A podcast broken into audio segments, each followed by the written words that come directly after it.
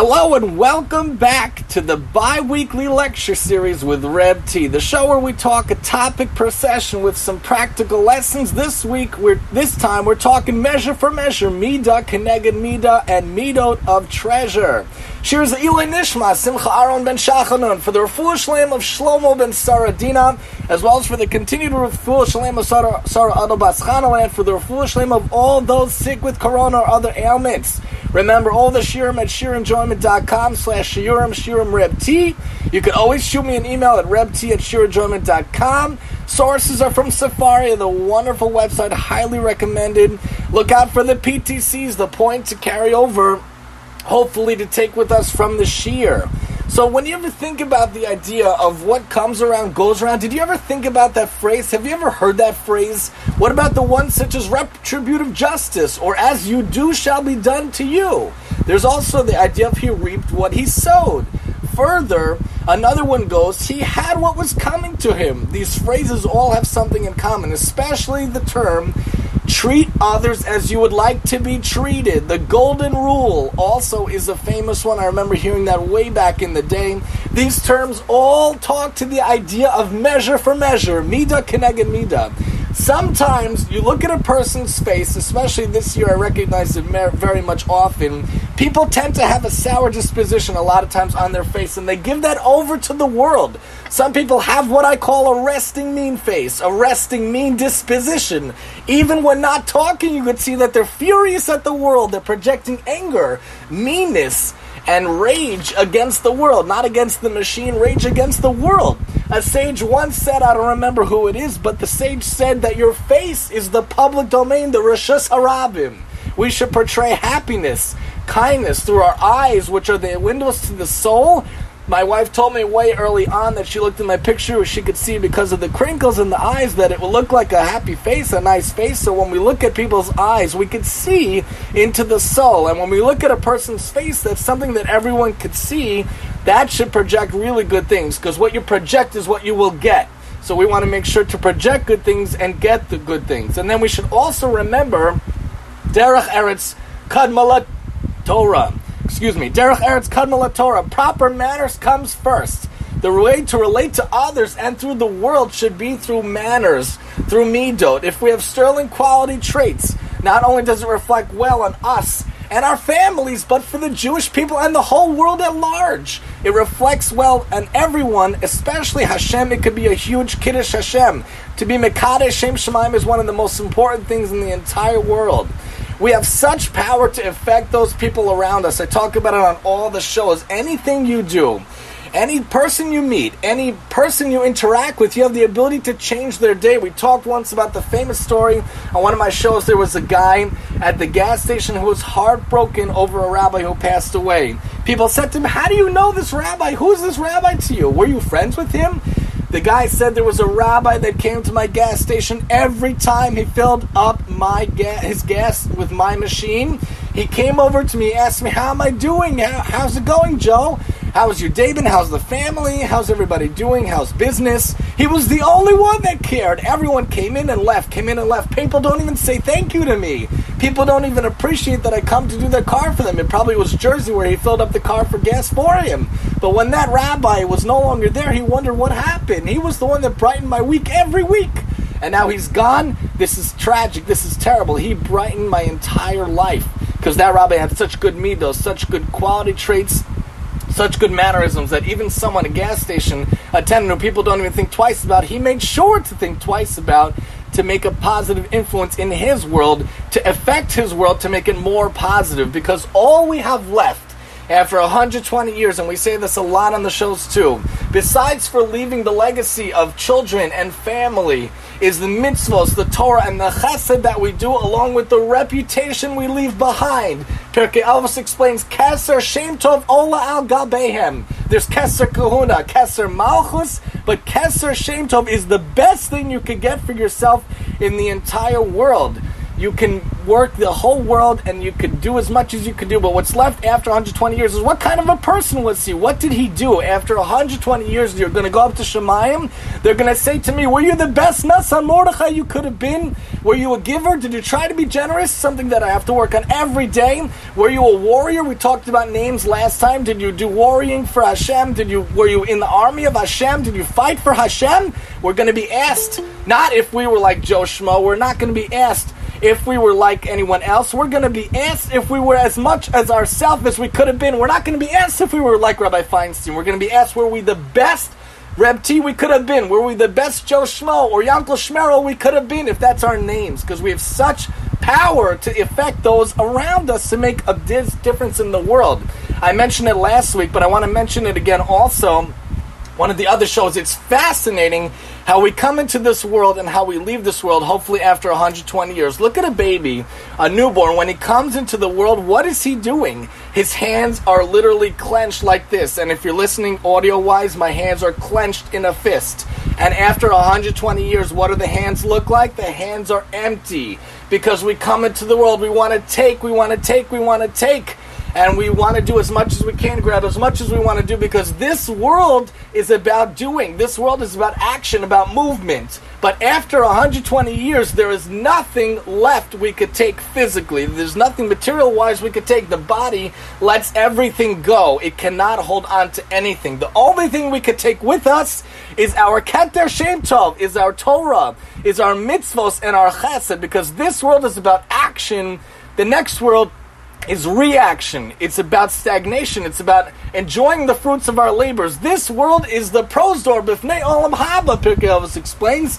This world is about action, about the anteroom before the wedding hall. Fill up in the shmorg, because you might not have time to eat when you're dancing in the main room. So do as much as you can. Grab all the diamonds, throw them over the fence, like the famous parable of the fox who got all the grapes, kept eating them, and couldn't get under the fence. Then they were told, the fox was told to throw it over the fence. When you get all the midos, you get all the chesed, you get all the Torah, the mitzvahs done in this world, that's what we take with us. That's what we could leave behind. He was a great person. Nobody cares how much money you had after 120 years. Nobody cares how big your house was, what kind of a car you had, what even what your job was, unless you did things to help people to make the world a better place. That's what matters. That's what people talk about after 120. My rabbi used to say in, in yeshiva what are they going to talk about? What are they going to write about after 120 years on your tombstone? What are they going to say at your eulogy after 120 years? We should be zocha to leave a reputation of wonderful things. It should be a sterling reputation, beautiful manners, a memory that is a blessing to all. His memory should be baruch. His memory, his tehei baruch. Why do they say his memory should be for a blessing? Because if you think of such a person that did such good things, it brings blessing to the world. If we fine tune our midos, we understand the idea of measure for measure. Hopefully, we can attain such things. So, first of all, we want to look at Midah Keneged Midah, measure for measure. Then we're going to move over to different Midot to talk about manners, and we're going to try to keep it concise as much as we can. So, right away in the Gemara Sanhedrin, they pick up of the idea how do we know about Midah Keneged Midah? There's, there's a famous story from Malachim Elisha, one of the great Nevi'im who follows in the path of Eliyahu, one of my favorite Nevi'im. Not to play favorites, but Elisha was amazing also. There was a guy that doubted that Hashem could make the price of barley, the price of grain be a certain price, and he said, How can Hashem do it? Are there windows in Shemayim? Elisha said, You will see what will happen, but you will not partake in what will happen.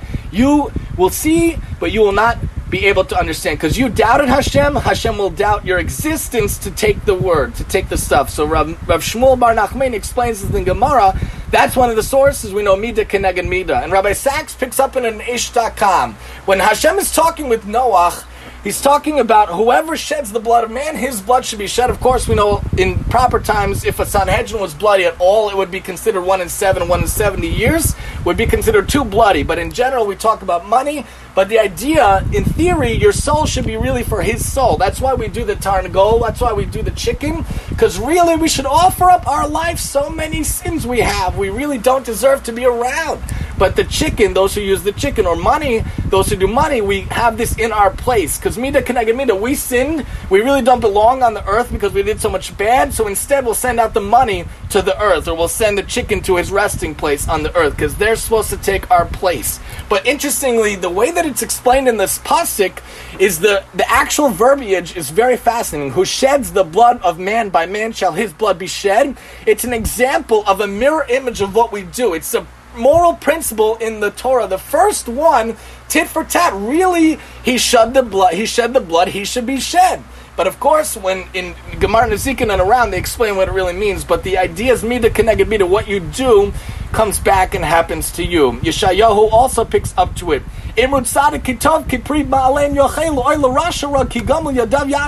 What he did should really be done to him. He did evil, evil should be done to him. He eats the fruit of his works. Woe to the wicked man, he's going to have bad, he's going to have ill. So did it, shall he done, so shall be done to him. One of my favorite Mishnahs and Avos also, Hillel points out a fascinating character in and of himself. He says, Afu ra achas shet safa al panei hamayim. Amar la al de'aftach atfuch v'sof mitai fayach yitufun. He saw a skull floating on the water. He said, because you drowned others, you were drowned. You caused others pain, you were pained. He was assuming that the skull was someone who was a robber and someone who was a thief, someone who's a murderer. Because he did that, they drowned him. He did bad to others, so his end was to have bad. Rabbi, Rabbi Yehuda Nasi picks up in the Dharm if someone tries to use the signs, and we'll look at the source again later. It's not going to be good for him because we're not supposed to go by signs. We're not supposed to use signs. We're supposed to go by what Hashem wants, not look for different simanim, try to look for miracles or the like. If you attempt to tell your fortune, it's going to injure him. Don't try to do that. Measure for measure, it's not going to be good for you. Think about the idea when Shaul raised Shmuel from the dead, wasn't really such a good thing. He should have just gone about his business in the regular way. The pasuk in Bamidbar we just read in in the Shalach portion recently in the Torah. They sent out the spies for 40 days, a really bad thing. Hashem tells Moshe, because you wanted the spies. Shalach lecha Hashem. It doesn't say shalach li Hashem. It doesn't say send spies for me. Hashem didn't need the spies. Hashem knows the land. Hashem loves the land.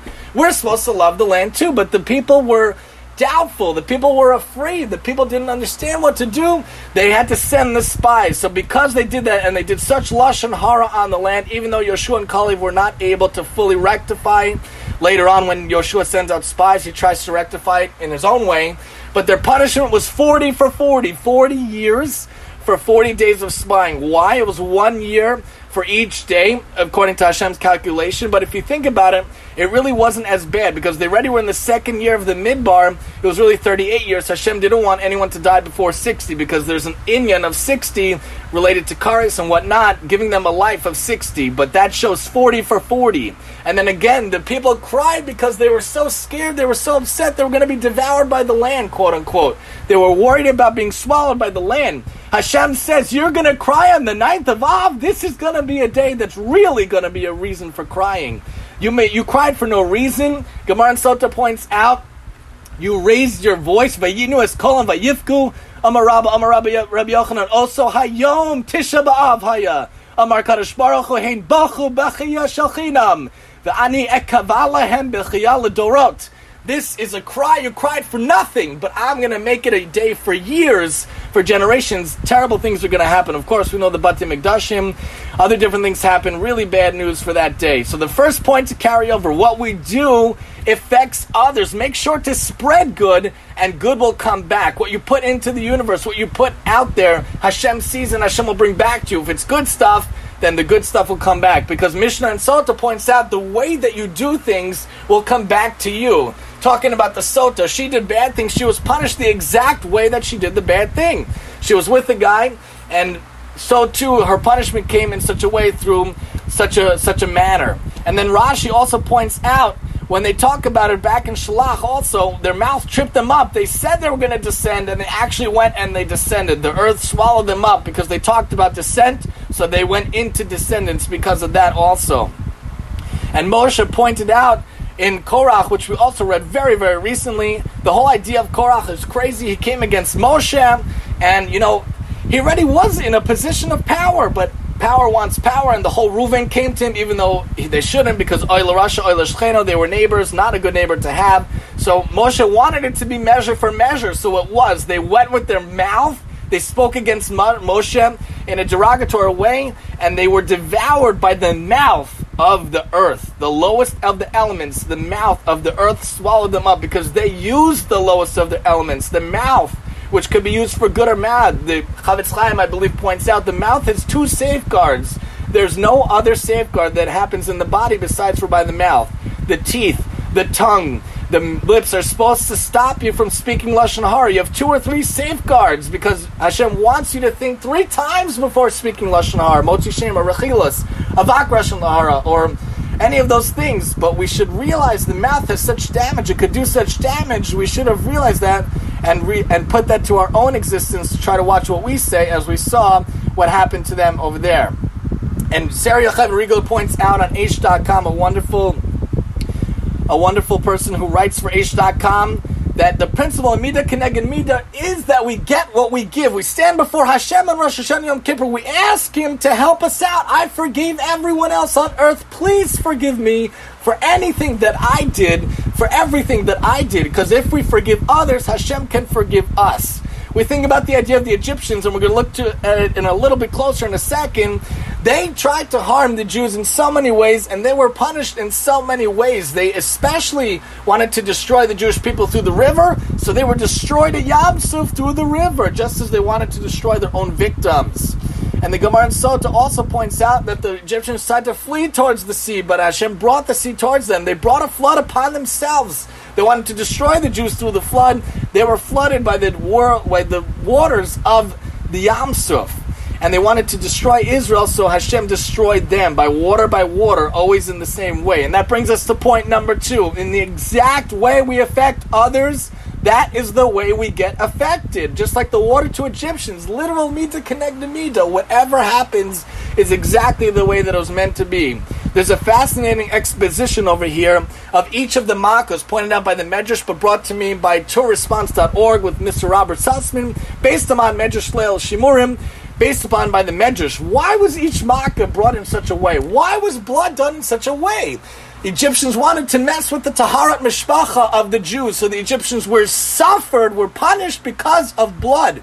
They wanted to mess with that aspect of the Jews, so they were messed in that aspect. And also, they forced Jews to draw water, so when we give you water, it's going to be blood. As Medrash Tanchuma points out, why frogs? The Egyptians told them to bring insects, to bring nasty creatures, just so they could play with them. So Hashem said to them, You brought me you brought my children, messed around to make them have to bring creatures and insects. I'm going to bring creatures on you. And that's how we see the sounds of the frogs could even be heard in the stomachs of the Egyptians, pointed out by Yalkut Shimoni. Why lice? The Jews would be forced by the Egyptians to sweep the houses and the streets and all the places of Egypt. So Hashem changed the dust of Egypt into lice until there was no more dust to sweep. And also, the Medrash points out the Egyptians didn't let them take baths and washing their clothes. So Hashem's going to make the Egyptians not have ability to get rid of these nasty creatures no matter what they do. You think about wild beasts, the Egyptians, the Mitzrayim made the Jews bring the bears and lions and make contests and games with them. So Hashem said, I'm going to mess with your wild beasts. You made the Jews do this, it's going to come back to you, as pointed out by the Shmoni. And the sickness of the animals, they made them shepherd the horses and they made them bring all the sheep and the cows, and then sickness came and killed the animals that the, that were shepherded for them. So they literally lost all the animals that they made the Jews bring for them. And why boils? Because they were so mean to the Jewish people. They made them warm the water and then cold the water and then warm the water. So the boils came and that they would not be able to wash themselves in either hot or cold water. And another reason Yalkut points out, Shmoni, the slavery was so hard they didn't even have a second to scratch themselves from hard work. So you don't let my Jewish people have a second to scratch. You're going to scratch all day because you didn't let them even have that second. And the Egyptians made the Jews sow the wheat and the barley and so many things. And therefore the locusts came and destroyed everything that they made the Jews work so hard on. They, they worked them to the bone. I'm going to destroy all the stuff you think you made the Jews do. That's the locusts. And then the darkness, second to last one, when they would eat a meal, they would bring a Jewish person. And they would light a lamp and they would do mean things to them and they would tease them. So they were stuck in the dark. And the Egyptians also wanted to put them in prison, so they were put in the metaphorical prison. I think Rashi points out the first three days of darkness was so dark, but they could still move. And the second three days was so dark they couldn't even move. So they were in their own prison. And then the death of the firstborn, of course, because they wanted to kill the Jewish people. So they were called because it says Ein Bayit and it share Ein Sham Mace. Every single house had someone dead, and and even the Medrash points out further. Rachel Imenu, oh, Mama Rachel was crying over the children for so many years, so Hashem made every house cry over their own children. Fascinating how even the ten makos, every single mako was mida keneged mida, because everything Hashem does is mida keneged mida, and that's why if we if we daven to Hashem and we cry for the right things on on Yeshiva and Shiva Sarbatamos and all the fastest, Hashem will hold those tears and use it to our advantage and keep it in the treasury, as pointed out by Gemara Shabbos. Fascinating. Gemara Sota points out why does it point out that Hashem buried Moshe? What is the reason for that? Of course, there's always a reason for everything. But if you look back in the Torah, Moshe himself went to bury Aaron, and Moshe says to himself, I guess Hashem saw him Moshe desired such a death for himself, the kiss of Hashem, a very peaceful death, almost like taking a, a death, almost like taking a strand of hair from a soup. Very, very non-painful, very simple, very, very quick, because the righteous are so enveloped in their soul that their body is discarded like a piece of hair, as this, as the Medrash think points out. So Moshe was made sure by Hashem to take care of the burial by Hashem himself in the same way as Aaron, because Moshe took care of Aaron's burial in the same way. So Hashem took care of Moshe like Moshe took care of Aharon. And again, the Gemara points out, don't look for those signs that will injure them if you look for them.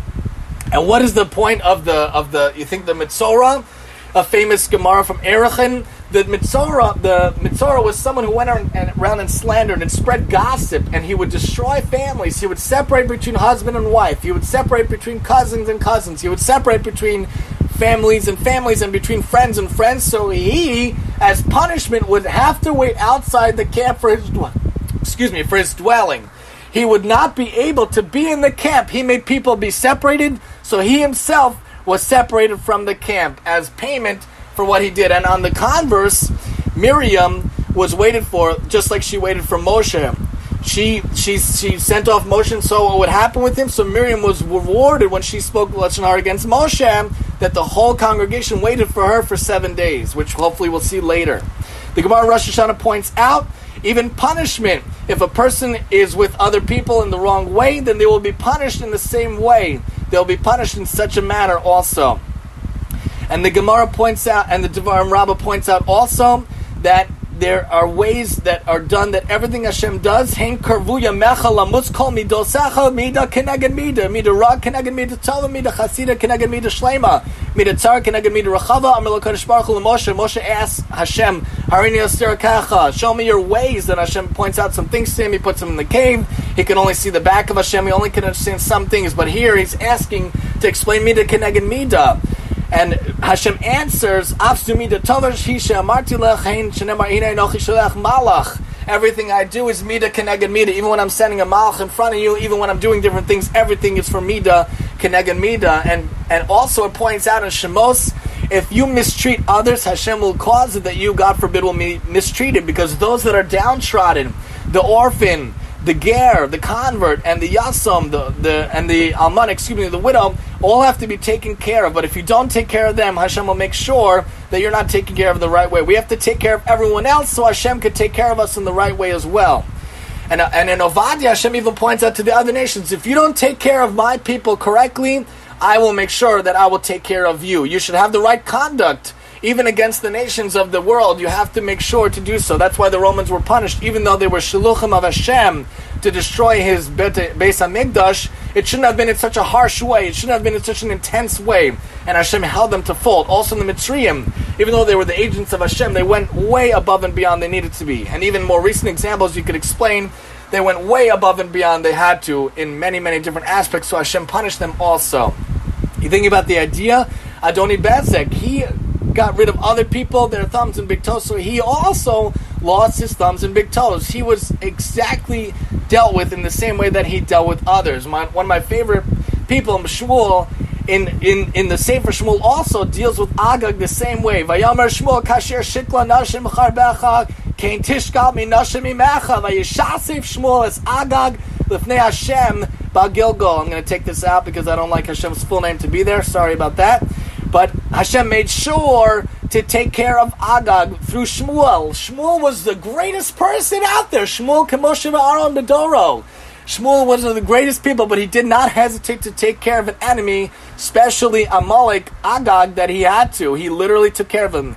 Agag got rid of a lot of people. Shmuel got rid of Agag. Just as he left a lot of people bereft, so too he and his family would be bereft. And Hashem explains, if you incense me, if you get rid of, if you make make me upset, especially with Avodah Zara. I'm gonna make you upset. I'm gonna mess back with you. You mess around with Avodah Zara, you will be paid back in kind. And this is the source we talked about. Also, Miriam, Atiskar Miriam, Michutz Shivat Yamim, Amlon Asaf Miriam. Miriam was waiting seven days because of Lashon Hara. The people didn't leave because of this, as we said before, but this is here in person. Rashi explains that Hakavel Chalak Lohamakam Ishvil Sha'achash and his Akva Lemoshe the people waited for as a reward, Mida Keneged Mida. She literally waited for Moshe. So literally the entire Am waited for Miriam. Even a small act, the points carry over here, will be rewarded in kind the same way it was done. A fascinating example pointed out by my wife over here. Vayakam David in Shmuel Aleph. Vayachrot et knaf ha'me'il asher l'sha'ol balat. David and Shaul, we had a, we talk about this a lot in many of the lectures, many of the shows. Very, very intense relationship, very complicated. He was the son-in-law. He was married to two of two of Shaul's daughters. His best friend was Shaul's son. He was going to take over the Malchus. I'm sure Shaul knew this on many levels, but he had this melancholia, he had this crazy condition take over him. He was chasing David, wanted to kill him, even though David was his harp player and his arm bearer. Crazy. So David goes and hides, but one time David has the ability to kill Shaul, but he doesn't kill him. Instead, he cuts off a corner of Shaul's cloak, but he's faulted for that. The sages say, Rashi points out in a second. V'hamelach David, eh, Malachim Aleph Aleph, right near my Haftorah, one of my favorite prakim in all of Tanakh, in Navi at least. V'melach David Zaken Baba Yamim V'yachasuhu Baba Gadim V'lo Yicham Lo. David was old, advanced in years. They covered him with his bedclothes, but he did not feel warm. Why did he not feel warm? They had to bring Avishag, different people, to let him be warm, but he wasn't able to be warm through clothing. Why? Because Rashi points out, he who disgraces clothing will ultimately be deprived of their pleasure, deprived of that pleasure. David's clothing did not warm him, warm him because he tore off the corner of Shaul's robe. Everything has to be treated with respect. And Reb Shmuel saw that also that David was was so fearful in his blood because he saw in his mind, or maybe he saw in a vision, that the angel was coming to take over your Yerushalayim one day. But we have to make sure to treat even animals, objects, with respect because it can fail you one day. And we have to realize that everything has to be taken care of respect. So the main idea is to bring to the world the proper midos, mida keneged mida. We should deal with others in the right way, then Hashem could deal with us in the right way. That's part one. Now let's look at part two, we're going to look at some sources about midot, matters of treasure, not the not the random midos that we'll see around, but some pinpointed midos that I wanted to point out for us in our time together. So these are different midos that we'll see and of course, the whole Pirkei Avos is fantastic. The whole Pirkei Avos is amazing. We'll talk about it in a second. There's a whole show we do about it. But beforehand, let's look at this idea. Good manners, someone who has good manners is the person that we want to talk of. If you have Torah in your mind, you have Nevi'im and Ksuvim in your mind, you have Mishnah Gemara in your mind, you're able to be a good civilized man. Mivchar Peninim points out, it's not just by experience. Your moral instruction, polite manners comes with intelligence and with time. Good conduct and good manners are the stepping stones to a high rank kindness and piety comes in hand with that. And my favorite, one of my favorite Gemaras, that was Mechmer Apanim. One of my favorite Gemaras is from Shabbos, the famous case of Hillel and Shammai. A convert comes before Shammai, teach me the whole Torah on one foot, and I will convert. Shammai says no, pushes him away with the builder's cubit with a ruler in his hand. Not the way that I would go about it, not the way that would go about it, but of course there are different ways of teaching. A lesson here, there are different ways of coming about your students. But that was a measuring stick Shammai used. But Hillel, the same guy came before Hillel. Hillel said, I will convert you and I'll tell you the one thing that you need to know, the golden rule. That which is hateful to you, do not do to another person. That is the entire Torah. The rest is its interpretation. Go study. The whole Torah is via hafta kamocha. Treat others right. Have the right manners, have the right meter connected meter, bring forth the right things to the world, and it'll come back to you. Make sure the point to carry over to have good manners. Do not do to others as you would not want done to you. Treat others as you want to be treated. That is the golden rule. That is the way to go. And we think about Esav. Esav only cared about the bowl of lentils. He only cared about not dying and not and not having his his satiations taken care of. He was so so tired. He sold his entire birthright just for a bowl of lentils, and that's the idea of Esav we have to avoid. And we think the opposite extreme. Uh, Ish Moshe Anav pointed out. First, we pointed out Bereshis now in Bamidbar Moshe's characteristic trait, trait, the number one thing talked about Moshe besides for Hashem is Anav Me'od. That is the biggest praise and reward he was given about talking about in the whole Torah. Because Adam Adama. The number one trait he has was humility. Humbleness is a key thing to have. We'll talk about it in a little bit, but the Rambam points out everything should be the middle path except for anger and arrogance. So stay tuned, we'll get to that in a little bit. The whole Pirkei is amazing. We have a whole show about it, the PAL. We just finished season three. We'll come back in early fall for season four. We do a different Mishnah a night, every night with the help of a commentary, different comments. We always try to do it in 10 minutes or less. But Pirkei Avos is so amazing. I had to bring lots of different examples from Pirkei Avos about the idea of Midos, because the whole Pirkei Avos is basically about character refinement and moral refinement and ethical refinement. Because everything you do is reflected on that. And people tend to think that Mishnah and Gemara is easily found from Moshe Misinai, but of course Pirkei Avos is also Moshe Misinai, and of course ethics and morality comes from Hashem, handed down through Moshe over the years. The best way to come about things is doing things through Torah. The more counsel, the more charity, the more peace. The more Torah, the more life. You sit with scholars, you get more wisdom. You acquire a good name, as we talked about in the intro. You acquire something for yourself. Knowledge of Torah, you get the world to come. The best way to go, Avos also points out one of my favorite Mishnahs. What is the best thing to have? Should you be a good neighbor? Should you have foresight? Should you be a companion? Should you have a good eye? The best thing to have is to have a good heart. Because when you have a good heart, everything else is included in the good heart. Then you'll have a good eye. You'll be a good neighbor. That's the manners to have. Have that lev tov, and everything else will be good. Rabbi Yoshua points out later in Pirkei Avos also to avoid the evil eye, the evil inclination and hatred for humankind that puts you out of this world. And if Hashem is pleased with you, you will be pleased with yourself as well. But if other people are not pleased with you, Hashem is not pleased with you. If Hashem is pleased with you, that's the best way to know that things are right. And you look at others. If others are pleased with you, Hashem is pleased with you. Avoid the morning sleep, the midday wine, and children's talk. That puts you out of the world also. And without Derech Eretz, there's no Torah. Without Torah, there's no Derech Eretz. Interestingly, Derech Eretz Kadma Torah. The famous phrase is Derech Eretz Kadma Torah. Why? Pirkei Avos points out that you need to have Derech Eretz because Rabbah points out because Derech Eretz came before Torah. There were so many generations before Torah. How do we know what type of person to be? Who is the paradigm of Chesed?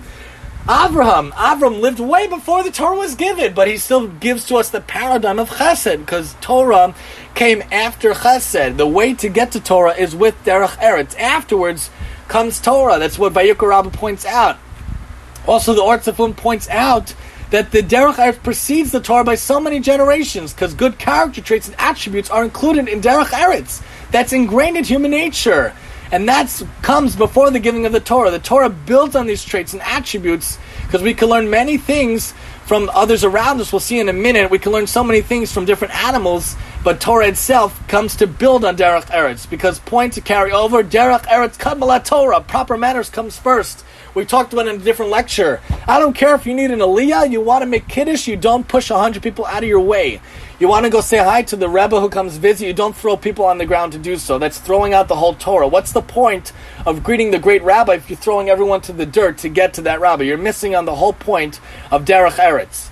Pirkei points out, Rabbi Elazar points out, envy, kin, atava, and covet all put a person out of this world. So we got to avoid those things. Pirkei Avos also said, you run from honor, honor will find you. You run after honor, you'll never get the honor. Don't look for honor. Don't speak in front of someone greater than you. Don't break into someone's speech. Don't be hasty to answer. Answer to the point. All good things to try to keep the manners. Acknowledge the truth. If you don't know something, say you don't know. Even Rashi, the great Rashi, sometimes says, I don't know, but my heart tells me. And there are different types of traits to have. To be someone whose mind is yours and yours is yours is a pious person.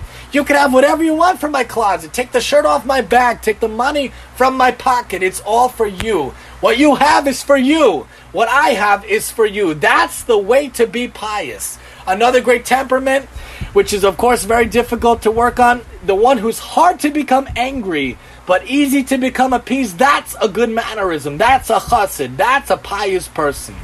And a great type of charity giver is one who desires that he himself should give, which is a level of itself. A lot of people are very hard to part with their money, but if you realize that you're a shomer on the money, you were given the money to watch over, 10% of course goes to Hashem. It's not even your money to begin with. Shouldn't be hard to give tzedakah with that mindset, but you want others to give also. That's a pious person. And if you're a disciple of Avram, you're someone who's moderate, someone who's humble, someone who has a good eye and a good heart. The opposite would be Bilam. We don't want to be that. You got to get rid of the envy from your heart also. Shabbos points out, Gemara Shabbos, envy in your heart during your lifetime, your bones will rot in the grave, which might be a metaphor, but still good to know. Get rid of envy. There's no point. The Torah could command you not to have jealousy because it's something that's attainable. Hashem would only tell you to do something that you could possibly do. Why should you be jealous of something else? Would you be jealous of the queen? The queen has nothing to do with you. So everyone else also, their life station has nothing to do with you. Hashem gives you exactly what you need. So why do you have to have jealousy? Why do you have envy? He gave you exactly the wife, the children, the house, the car, the job you need. The only thing you watch out for is mitzvahs and averos. That's really up to you. But everything else, Hashem will take care of you. And the Gemara Eruvin also points out one of my favorite phrases. Abba Rabbi Eli. Rabbi Eli says, Bishlosha devarim adam nikar. Three ways you could recognize the true essence of a person. Bekoso, with his cup. How does he act when he's drunk? Bikisa, with his wallet. How does he act with his money, with his time, with his resources? Is he generous? Uvikaso, how does he act when he's angry? How does he deal with his anger? You want to see the real essence of a person? Look for these three things: koso, kiso, kaso. Gemara Eruvin also points out there are so many ways we can learn what to do from other people. Modesty from the cat, stealing from an ant, for and being truthful and loyal to your partner from the dove, and how to be involved with other people with the rooster. Different animals can teach you different things. Everything yeshlo sha'av yeshlo. I forget the phraseology, but there is a time and a place for everything. Pirkei points out because we learn something from everyone. Ezahu chacham halomeid bekol adam. Someone who's the smart one learns from everyone around us, especially one who learns from the animals around him also. Gemara Pesachim points out Hashem loves the people who don't get angry, the people who don't get drunk, the people who are forgiving, the people that make sure to testify in the right way, and the people that make sure to go about the right manners. And the Gemara in Sota points out those who will not come to Hashem are cynics and flatterers and liars and slanderers. Avoid these things as much as you can. If you're diligent in mitzvahs, you'll have a clean soul and you'll avoid evil. You'll, you'll come to purity. You'll come to have humility, fear of sin, and holiness, and coming to Hashem, as Avodah Zarah points out. So many ways to come to Hashem if you have the proper manners.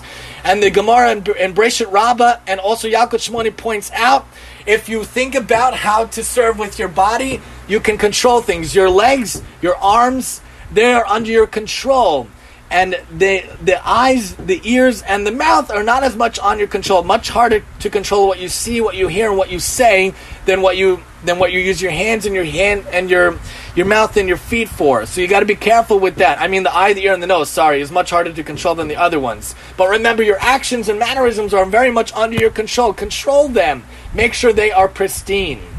And when when Moshe comes to Korach and Dasan and Aviram to talk to them, he wanted to warn them. He came specifically to them because he, he was so humble. He didn't want to have machlokas. Kol machlokas shein l'shem shemayim sofalis kaim ve'ena l'shem shemayim ein sofalis kaim. Pirkei points out which machlokas was not correct. Korach v'chol adaso. They couldn't even agree the whole congregation. That's why it says Korach v'chol adaso. But Moshe went and tried to make amendments because he wanted them to do well and to repent. A good person doesn't want to destroy people around us, doesn't want to kill them. He wants them to repent. Hashem also wants people to repent. Mishnah Torah also points out, watch out for different temperaments. Make sure not to get vexed. Watch out for angry moods. Watch out for anger. Watch out for being obtrusive or not. Make sure to be sensitive and make sure not to overstuff yourself. Over everything should go in the middle way. Mishnah Torah also points out we talked about before, except in two ways, except for arrogance and anger. Because arrogance, you're you're and anger, you're basically serving yourself. When you're so angry, you feel like you're righteously angry, you're basically serving yourself. You have to watch out for that. And also you have to be strict and careful in all your mannerisms, whatever is expected from you, especially to be gentle and friendly with other people and kind with them without any retort. Because we have to go in the middle path, except for anger and arrogance, a point to carry over. Except for those two things, we always have to do the middle path. Even Haman and and Mordechai talk about manners a little bit before Mordechai goes to the king. He says, "I can't go. I have to get a haircut. I have to don the robes. I have to look right when you're coming before Hashem." The king of all kings, you should be in the right way. Even if you're working at home, even if you won't see anyone, it's good to get dressed, it's good to be kempt, it's good to shower, good to have hygiene from an OT perspective as an OT, but in general, always good to have the proper mannerisms and always good to keep a kempt appearance because Hashem is always in front of you. And make sure to cling to the wise people, to have the right manners in front of the in front of the people. Even Ishmael, Ishmael himself had good manners. He made sure to change his garments, as Yaakov points out, whether he was serving wine or whether he was cooking. He didn't want to ruin his garments. And Rashi points out the temple service, they would change their clothes repeatedly. So before Hashem in cleanliness, when they're pouring the goblet or doing the blood or doing the ashes, they would change their garments so many times. And Rashi also points out in Shemos not to eat till you're over overstuffed. I think Rambam also points out you should eat till you're full, but not overstuffed, overfull. Eat to satiety. That's why it says uvechalta v'savata uverachta. When you are savata, when you're satiated, you should eat. Not when you're overstuffed like a glutton. Don't be a glutton. Eat to satiation. Mishnah Torah also points out when you have good manners, you won't speak before those who are wiser than you, or those who are greater than you, or superior than, than you. Make sure to learn in the right ways. You have to have proper manners in dress, eating, and in speaking. Avram teaches us also to have manners. Even when you're using your inns, don't change the inn that you went to. The same inn you came with and you used on the way to your trip, use it on the way back in order to pay back the debts and use the right ways.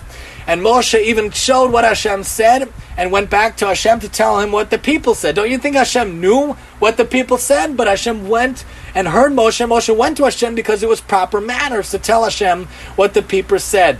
Even walking should be done in the right way. The Gemara Chulin points out you should walk to the right of you should walk to the proper part of your teacher because if you're walking on the right on the wrong side it's not acting with right manners walking on the wrong side of a person is someone who doesn't have the right manners Tractate Derech Eretz also talks about not entering the house suddenly. There's a great story of four sages, including Rabbi Akiva, who come before a person, a philosopher, who they need to ask a question. They knock a couple of times. The philosopher doesn't know what to do. How am I going to greet these people? He sees through the peephole there's four different people. How am I going to greet them?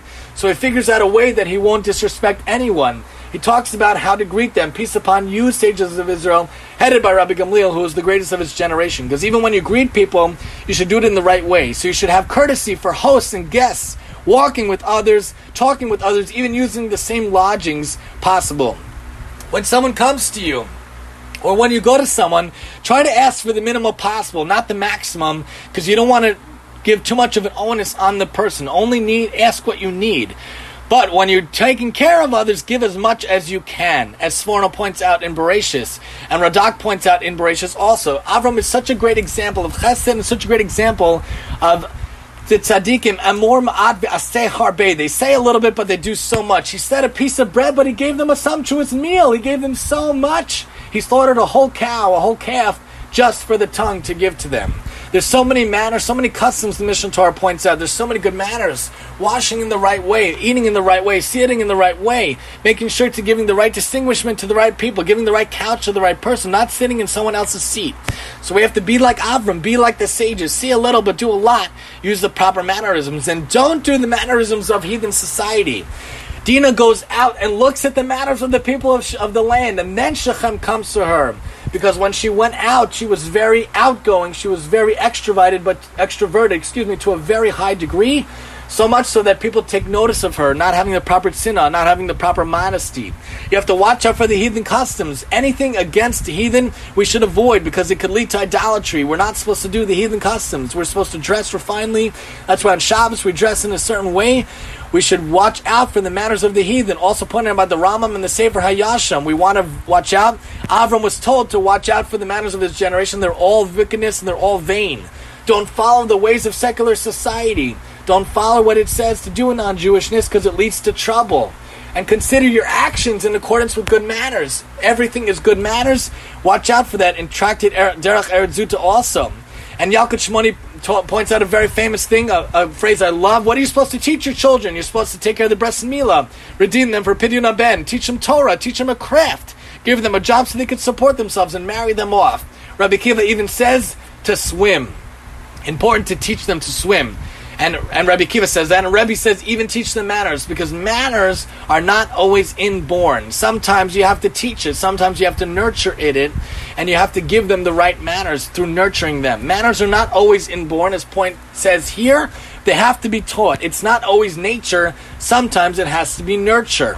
Even when you're giving a lecture, when you're talking to people in a crowd, make sure you practice what you're going to speak a few times. Rabbi Kiva once came to a synagogue and they wanted him to read from the Torah scroll to accept an aliyah because in those days they would read the aliyah that they got, but he didn't take it. Why? Because he said, I didn't review the portion enough, and it would be presumptuous of me, it would be an insult to the congregation to read when I didn't actually practice what I read. And, the, and it also points out in Shnei Luchot Brit that you could learn manners from Moshe when he came up to the angels. The angels don't eat and drink, so he didn't eat and drink because you followed the local customs. We're going to look at Dina de Dina in one second. And when the angels came down to earth in Manoach, they did not accept food and drink because they had nothing to do with food and drink. But Avram, who took care of them as guests, they accepted food and drink because you're supposed to do the mannerisms of the people you're around. When you come to Avram, you act like a guest. When you go up to Shemaim, you act like an angel. Gemara Baba Kama points out, Dina de Malchusa Dina. The matter of the law is the law itself. The law of the kingdom is the law. You have to follow the laws around you. Have the mannerisms of the law around you. The laws are good. They're supposed to be there. Pirkei Avos points out, if not for laws, the society and man would eat each other alive. We need to have laws. We need to have legality system, a legal system around us. And also, shlucha de malchusa even an agent of the king, someone who comes from the police, the FBI, anyone who's working in the government, everyone should be given the proper respect and the proper authority. Because when you're in Rome, you do as the Romans, you follow the customs and the laws of the place you live or visit. Even so, we have to make sure to have our manners in everything. Even when, when you're by yourself, you should have the proper mannerisms. Even when she heard, Sarah heard about the, the, the, the idea of having a son, she laughed herself. Nobody heard her laugh, but Hashem knew, the Malach knew, that's why it had to be taken care of in the way it was. And that's why the tzchok had to be done in the right way. Tzchok in the right way when he was named Yitzchak. And when you have a guest, it's good manner to prepare for something, even if they come in short notice. Give them anything you can. Take a guest, even if it's the last minute. It's always good to have guests. It's such a beautiful mitzvah, orchim, especially because they're tired. Give them whatever you can on short manners. Rivka herself gave her guest, gave Eliezer what she could. As soon as she saw him, she was very prompt. She let him drink right away, right away when she came to take care of him. And when Rabbeinu Bachya points out, also give to Hashem, give to your guests that which you sell, your, yourself would have that is palatable. Don't give yourself meat that's not salted. You wouldn't give yourself that. Don't give to your guests or Hashem. Make sure that it's salted properly. Make sure to give Hashem your first produce. That's why we do Bikurim. You're supposed to give Hashem the first of your fruit before anyone else. You can't eat your harvest before giving it to Hashem. As Chizkuni points out, it would be prop- bad manners if you don't give to Hashem before you have the food yourself. And also, the angels asked Avram about his household because it's proper manners to ask about the wife. And Yaakov also picks up on that. When you come as a guest, ask guest, ask about the host, ask about the wife, ask about the children and the family. I would add also good manners to make sure that you take care of people that you're staying by and that are staying by you. When you're departing, make sure to take care of them and to bring them out on the way. The whole idea of Eglah Ruf is because the guest was not escorted in the right way and he was murdered on the way. Had they walked him out, hopefully, maybe he would have been saved. Good manners make sure to walk him out. Nowadays, walk him out dalet amos. And Rivka also made sure to slide down when she saw Yitzchak. She saw he was a huge tzaddik, so she wanted to make sure that the proper manners, proper modesty, the proper mannerisms, and the proper manners also. We also learn that you could decline from a lesser person, but not from a greater person. The Ramban points out in in in in Bereshis also. Don't get rid of the guests abruptly. Also walk them out, as we pointed out before. The Radak talks and also that Tor Orach points out even Rachel when she declined her her father Lavan was because she tried to do good manners, even though she was trying to hold the idolatry. Still, she was trying to proper manners by explaining it in a in a good way. And Yitzchak also pro- tried to have proper manners when dealing with Avram and Avimelech, and even Yaakov sent Yosef, even though he knew it was dangerous, he wanted to have good manners to make sure to find out what happened to the children, what happened to the livestock, because you have to take care of the animals, even if they're not human beings, they need to be taken care of in the right way. Chizkuni points out, and Torah Orach points out that you have to ask permission to leave. That's why Moshe asked to leave from Yisro, even though he didn't need anything from him at that time. We have to talk to people in their right station, in their right in their right way. If they're a rabbi or they're a doctor or whatever their position is, we should give them the proper manners and the proper respect of what it is. Even when he went to Chevron, even when he went to take care of the brothers, he did it out of the good manners that his father told him. The whole idea of the Torah is manners, manners, manners. Having the proper midos is what we learn from many aspects of the Torah. Even when Esther became a queen, she still had the proper manners. She didn't change her manners, as the Legends of the Jews points out. We always have to have good manners.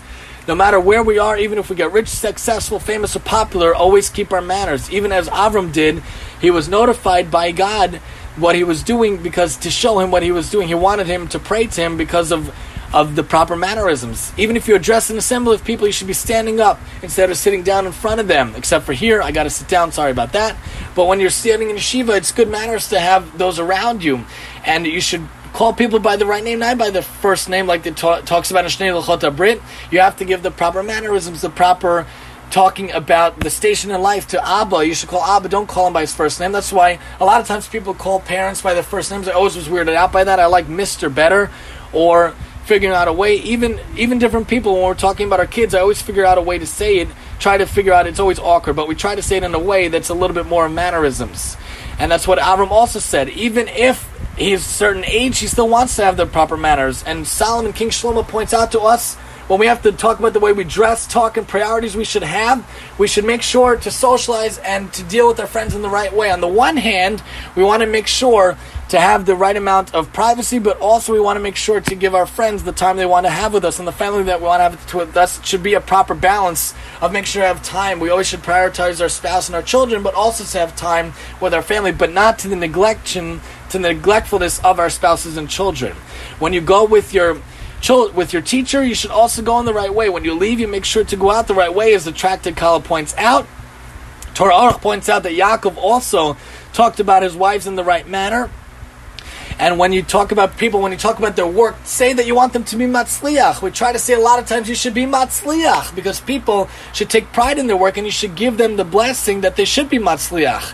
And when you're at the table, you should, you should even have the proper manners when sitting at the table, not to gulp down food like Esav did when he sold Yaakov the birthright. You should eat slowly, enjoy your food. You could be a foodie, but eat in the right way, in a slow way, in the proper way. We should also make sure to set an example for others to be a Tam and Chacham, because people look from us, people see us. We might be the only Jew in our entire building, like I am and well, I have two others, but I'm one of the only Jewish males in the entire practice of the whole school this past year. So when I walk around, people look to me and see that I'm a, I'm, a, I'm a wearing a kippah. I have to give a good example, and we have to make sure to stand up for the Jews and stand up for Hashem. Make sure to have the polite manners, even when you're working in a profession, as pointed out by Mishnah Kiddushin, and to have good manners to give the dishes that the the, the guests want and to make sure to even take care of your surroundings, take care to make sure that your house is upkept, your car is upkept, because manners exceed not only to ourselves and others, but even to things around us. To have proper manners where we are and where we go. I just want to wrap up, trying to keep it a little more succinct. So what we do affects others. Make sure to spread good, and then good comes back. And the way we affect others, we get affected. Hashem calculates the actions we do for others as well. Even a small act will be rewarded in the same way it was done. We treat animals and objects with respect because it could fail you one day. We have to have good manners, treat others like you want to be treated. And remember, Derech Eretz Kadma Torah. Proper manners comes first. Your actions and mannerisms are under your control. Make sure they're pristine. You Usually go the middle path, except for anger and arrogance when you need the opposite. We have to have manners in dress, eating, and speaking. We also have to extend our courtesy to hosts and guests, walking with others in the same lodgings. Say a little, do a lot. Like Avram, don't follow the ways of secular society and non-Jews. It leads to trouble. Manners are inborn a lot of times, but really sometimes it has to be taught. It's not always nature. Sometimes it has to be nurtured. And remember, when we're in America, when we're in exile, even when we're in Eretz Yisrael, we have to do Dina Malchusa Dina. When we're in Rome, we do as the Romans. Inquire and take care of others with tasty food on short notice before yourself. Even if dangerous, even for safety, we have to show good manners. We have to have the good manners, even if we get rich or successful. And we have to have it in the way we talk, the way we dress, and the priorities. And where we go, wherever we are, whether we're at work or at the table, we should always have the proper manners as much as possible. Thank you so much for joining us. We hope to see you again in two weeks, same time, where we talk about another topic here on the Y Weekly Lecture Series with Reb T. And I'm your host, Reb T.